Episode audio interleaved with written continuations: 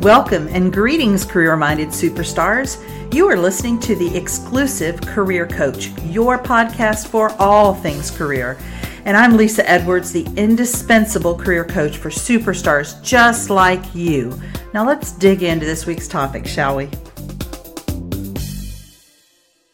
From dragging yourself to work each day to finding a job you love. The Career Spring program is for high achieving and ambitious mid level professionals like you who are looking for a job that uses your zone of genius, recognizes your value, and pays you what you're worth. If you're ready to learn more, schedule a complimentary consult using the link to my calendar in the show notes. Be sure to follow me on Exclusive Career Coaching on Facebook Lisa Edwards on LinkedIn and Lisa.Edwards on Instagram. Greetings. How's it going, guys? Hey, I'm back from a couple weeks off. I had some time to rejuvenate, so I hope that you were taken care of by maybe older episodes while I was gone, or I don't know, maybe you were on vacation too.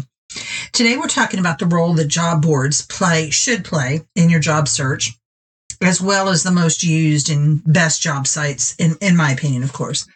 As I have said repeatedly on this podcast, job boards should never be the only strategy you're using, even if you're right out of college. And the second thing that I'm constantly talking about is that the amount of time you should spend on job boards is going to vary depending on the level of the position you're seeking, the type of position, and that kind of thing my rule of thumb is if you're just out of college, maybe, you know, this is your first job or you're one removed from college, you, are still, you know, well in your 20s, you're still a really relatively entry level. Let's spend at least 25% of your job search time engaged in active strategies, so networking based strategies. And then you can rely on job boards about 75% of the time. The reason I think that it's so important to introduce those active strategies right from jump is that you will increasingly need those active strategies as you move up in your career in your in your chosen career path and those jobs will not be found at higher levels. They won't be found on job boards or very few will be found. So the sooner that you can learn the skill of networking for your job search, the better.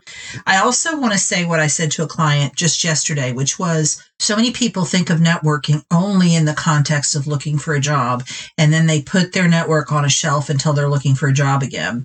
And essentially, they're starting from scratch each and every time because they haven't maintained that network in between. And I want you to think of networking as something that you do at a low level. You make it a priority. It's not a front burner, meaning it's not an urgent need, an urgent and important need, but it is important. So it stays on your on your to-do list, if you will, in your calendar on a regular basis. You are complete, you are continuing to foster those relationships with the understanding that no, I'm not looking for a job right now. Maybe I'm not looking for anything at all. I'm looking to give to other people. I'm looking to make human connections. It doesn't have to be just about a job, nor should it. So if you're just out of college, 25% of your time active, 75% can be job boards. If you're more mid career, so you're now in, in a senior manager level, director level, that kind of thing, 50 50. So half of your time should be spent in networking based job search activities.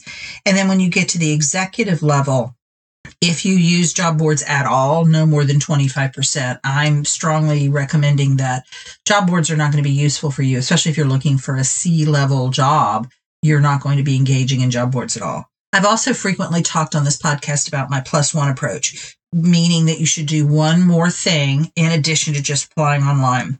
And here's why.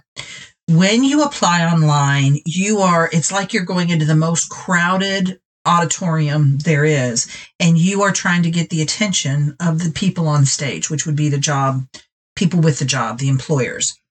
It's the, you know, it's completely full. It's very hard to get their attention. It's very hard to be heard over the din. The plus one approach involves you finding someone in your network that you can help to open that door for you. It's going to be very situational, but you're reaching out to someone who can open a door, put in a, a recommendation for you, make an introduction, that kind of thing. Covered the plus one approach in detail in episode 132, and I've included that link in the show notes if you guys want to go back to that one and listen in more detail. And as we talk about using job boards, I want you to keep in mind that there are different kinds. So there are general job boards, niche job boards, and industry specific job boards. The general job boards are going to be those that offer any kind of job, any kind of company. So think Indeed, LinkedIn jobs, Glassdoor, Career Builder, Monster, ZipRecruiter. Those are all really good ones. What I want to say about the niche and the industry specific ones is that as I was researching to come up with some additional sites for you guys and then looking at those sites, I didn't necessarily agree with what they listed as a niche board versus what they listed as an industry specific board. And the conclusion that I came to was that it doesn't really matter. What we are essentially talking about, even with industry specific, is these are niche boards, meaning they're for a certain population, not everyone. So it could be industry specific in the sense that it's for folks with a law degree or folks who are in human resources. It could be niched by you know your job function but it could also be niched by you know jobs for people with disabilities, for example. So I'm going to give you some niche job boards and industry specific, but again, I don't want you to, you know, split hairs on which is which. Behance.net, so that's B E H A N C E.net, is for creatives. It's created by Adobe. That's a really good site. Idealist is one that I used heavily when I was in higher education, and it's for nonprofits. So anything in the social impact nonprofit arena, Idealist is the place to go. Crunchboard is for startups and tech companies. That's Crunchboard, all one word, capital B. Flex Jobs is for remote and flexible work, and that one's true, proven to be a really good site for people increasingly who want that remote work. USA Jobs is, is strictly for federal government jobs. DICE is a good one for IT professionals journalism jobs, all one word with a capital J, is for media and journalism. And by the way, all of these are listed in the show notes. E Finance Careers is for finance and banking. Media Bistro, so all one word, Media Bistro, media and publishing jobs. And then another one is oil and gas job search. So run all of that together. Oil and gas job search is for the energy industry.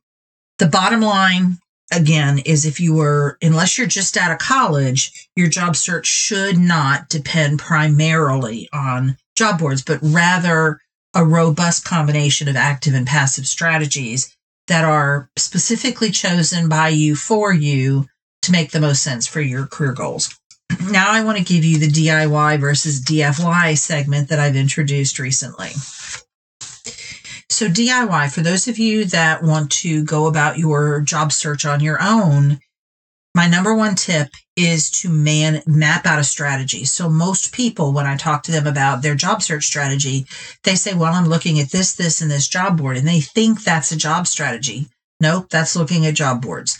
A job strategy might look like, well, I'm going to spend this much time per week engaged in networking online through LinkedIn. And then I'm going to, I've joined this group. I'm going to go to their monthly meetings. I'm going to schedule at least one on one a week. It's that combination of things. So decide which job search strategies that you're going to take and, and engage in. You don't want 15 strategies, but you don't just want the one, and which is for most people going to be job boards. So you find that combination. When I'm working with my clients, it's usually three to four active strategies, so networking based, and two or three passive strategies that are job board or company website based, those kind of things. And then once you've decided on the tactics you want to take, you want to map out your specific action steps and then calendar them in. And I talked about this in episode 258. I put that link in the show notes as well. And that was about how to organize your job search to optimize your results because this mapping out structuring it, putting in your calendar, creating deliverables, daily deliverables for yourself is critical for success. And one of the reasons that it's critical for success is that I want you to measure your success not by did I get a job interview today? Did I get a job offer today? But did I do the five, six, whatever number things it was in my calendar to do today towards my job search? Did I accomplish those deliverables? And then I want to reward myself for that. That is very motivating.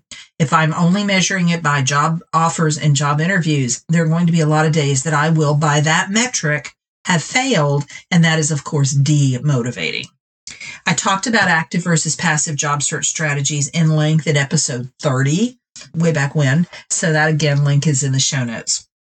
For the DFYs, those of you who want it done for you, if you would like help in planning and executing a targeted, proactive job search strategy that is customized to you and your career goals, your timeline, you know, whether you're working or not, your strengths, you know, what you're good at and not good at.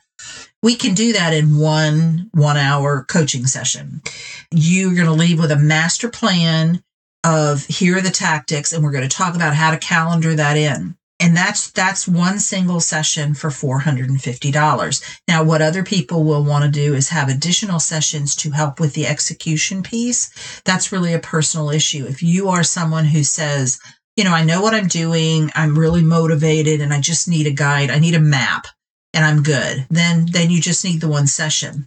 If you want some help in executing, you might want to consider a three session coaching package, which would give you two additional sessions, which could be broken up into four 30 minute sessions, by the way, to execute. So they essentially then become accountability and support calls. So we we set goals, we make sure you're staying on track, you get the help that you need typically we meet every other week in that scenario. So if that's something you're interested in, reach out to me. You can email me and I'll get you hooked up with that. My email's in the show notes, but it's also lisa at exclusivecareercoaching.com. So I hope this has been helpful to get you thinking about the role of job boards, some good ones that I like. Be sure and check the show notes out for that full list, and I will see you next week. Take care. You've been listening to the Exclusive Career Coach with Lisa Edwards, CEO of Exclusive Career Coaching.